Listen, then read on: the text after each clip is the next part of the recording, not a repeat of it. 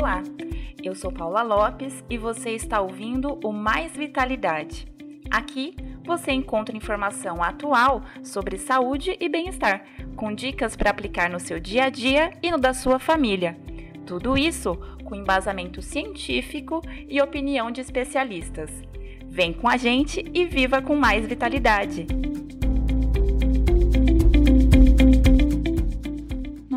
Marca a campanha internacional de prevenção do câncer de mama, o Ministério da Saúde anunciou que entre abril e julho de 2020, o total de mamografias realizadas pelo SUS caiu quase pela metade em comparação aos anos de 2018 e 2019. Os especialistas relacionam essa queda expressiva à pandemia de Covid-19, já que muitas mulheres deixaram de procurar o médico por medo da contaminação. No entanto, os exames não devem deixar de ser feitos, pois o diagnóstico precoce é essencial para aumentar as chances de remissão da doença. De acordo com o Instituto Nacional de Câncer, o INCA, o câncer de mama é o tipo mais incidente entre a população feminina, desconsiderando o tumor de pele não melanoma. A doença também é o câncer com maior taxa de mortalidade entre mulheres no Brasil mas a maioria das mortes por câncer de mama pode ser evitada quando o diagnóstico é feito no início. Daí a importância de fazer o acompanhamento regular com o médico para realizar todos os exames preventivos periodicamente. A ginecologista e obstetra Juliane Lotufo, que é diretora técnica da Life Clínica Saúde e Vida em Campinas, fala da importância do Outubro Rosa e explica como surge a doença. Um prazer estar aqui com vocês no mês de uma das campanhas mais importantes no mundo contra o câncer de mama, que foi criada em 1990, tendo como símbolo um laço rosa desenvolvido pela Fundação Susa Come, tendo como objetivo principal a conscientização sobre a importância da prevenção e diagnóstico precoce do câncer de mama através do autoexame da mamografia, denominada Outubro Rosa. No Brasil, o movimento foi iniciado em 2002, quando a primeira iluminação rosa foi feita no obelisco do Ibirapuera, em São Paulo. E vamos falar um pouquinho sobre o câncer de mama, suas causas, seus tratamentos, seu grupo de risco. Eu vou iniciar em primeiro lugar explicando o que é o câncer em geral. O câncer em geral é uma proliferação anormal e não controlada de células que antes eram normais e, por sofrer uma mutação em seu DNA, se tornam anormais. Elas têm a capacidade de se espalhar pelo corpo e proliferar sem controle. O câncer de mama então acontece quando as células da mama sofrem alteração no seu material genético e passam a se dividir e crescer de maneira desordenada. De acordo com a especialista, existem diversos subtipos de câncer de mama. Eles são classificados levando em conta sua localização, forma de crescimento e como se espalham.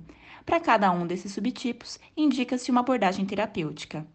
As causas para o surgimento da doença são multifatoriais, com influência de características individuais e fatores externos.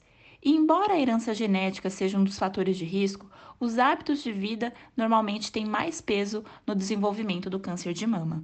Instituto Nacional do Câncer explica que no seu desenvolvimento não existe uma causa única, e sim causas externas e causas internas. Com relação às causas externas, são as que estão presentes no nosso meio ambiente, provocadas pelo próprio homem, hábitos e estilo de vida, que são responsáveis por 80 a 90% dos cânceres. Associados às causas internas, que constituem 10 a 20% dos casos de cânceres e estão ligados à capacidade do organismo de se defender das agressões externas.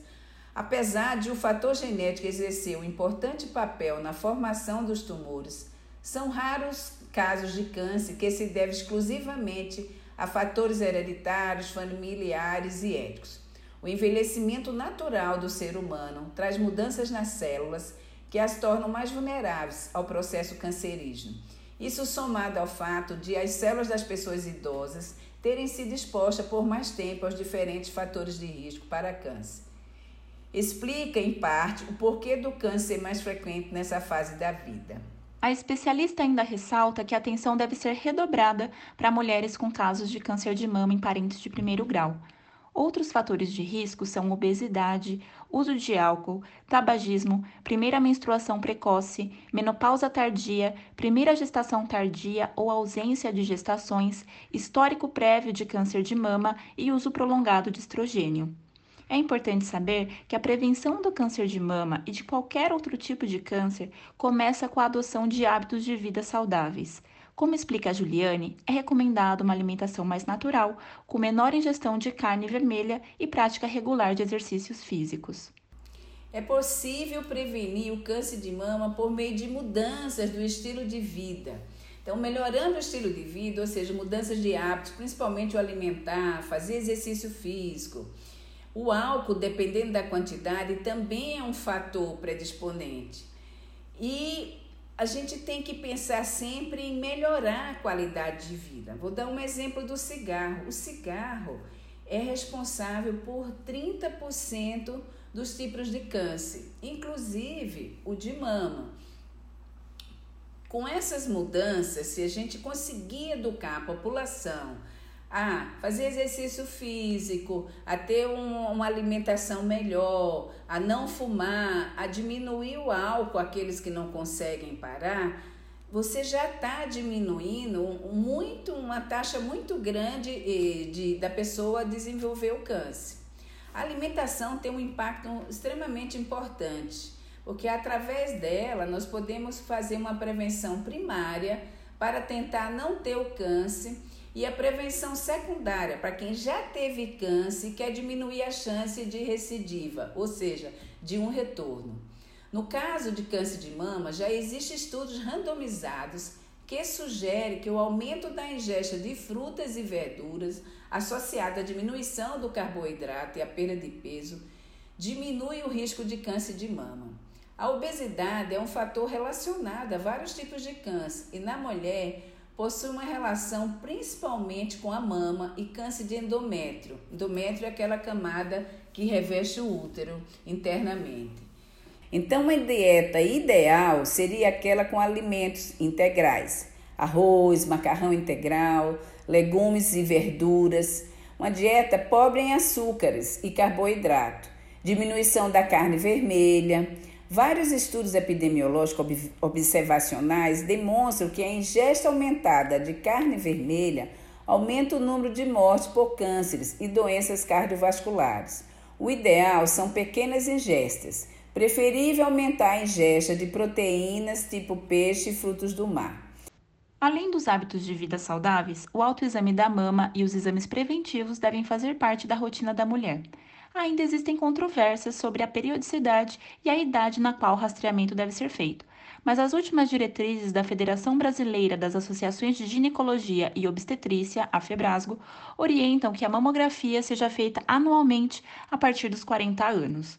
Mulheres com forte histórico familiar e mutações genéticas que aumentem o risco da doença devem começar o acompanhamento mais cedo, de acordo com a orientação do seu médico. Podemos deixar de falar também da importância do autoexame da mama, cujo objetivo fundamental é fazer com que a mulher conheça sua mama, facilitando desta maneira detectar de alterações como os nódulos na própria mama e axila, alterações de pele e mamilo. E o autoconhecimento faz com que, quando a mulher perceba algo diferente, procure consultar um médico e com isto o autoexame ajuda, mas não exclui a presença de um profissional na prevenção do câncer de mama. Outras alterações que devem ser observadas no autoexame são secreções nos mamilos, pele com retrações ou aspecto de casca de laranja ou mudança no formato do mamilo. A médica ensina que o autoexame deve ser feito em pé, de frente para o espelho, observando o bico do seio e levantando os braços, para checar se o movimento altera o contorno ou a superfície da mama. Em seguida, a recomendação é deitar-se com o braço esquerdo atrás do pescoço e com a mão direita examinar a mama esquerda com movimentos circulares suaves, repetindo o procedimento do outro lado. Em caso de algum sinal de alerta, é preciso procurar o médico para realizar exames que confirmem ou descartem o diagnóstico.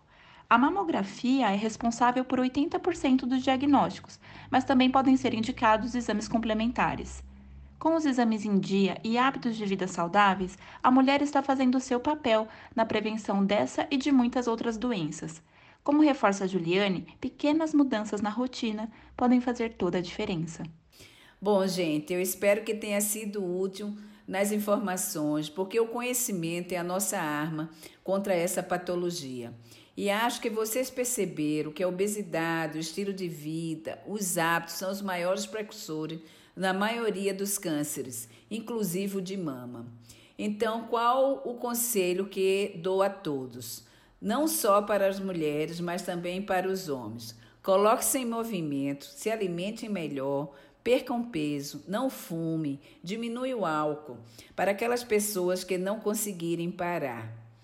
Isto vai reduzir bastante a chance de você desenvolver qualquer tipo de câncer ou para aquelas pessoas que tiveram câncer de ter uma recidiva.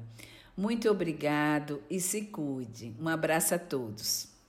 Esperamos que essa edição especial do Mais Vitalidade tenha te ajudado a entender o assunto e, principalmente, que te ajude a se prevenir e incentivar outras mulheres a se prevenirem também.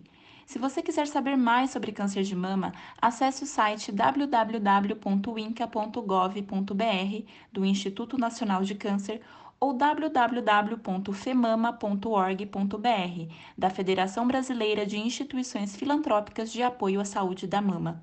Obrigada por nos ouvir e até o próximo Mais Vitalidade.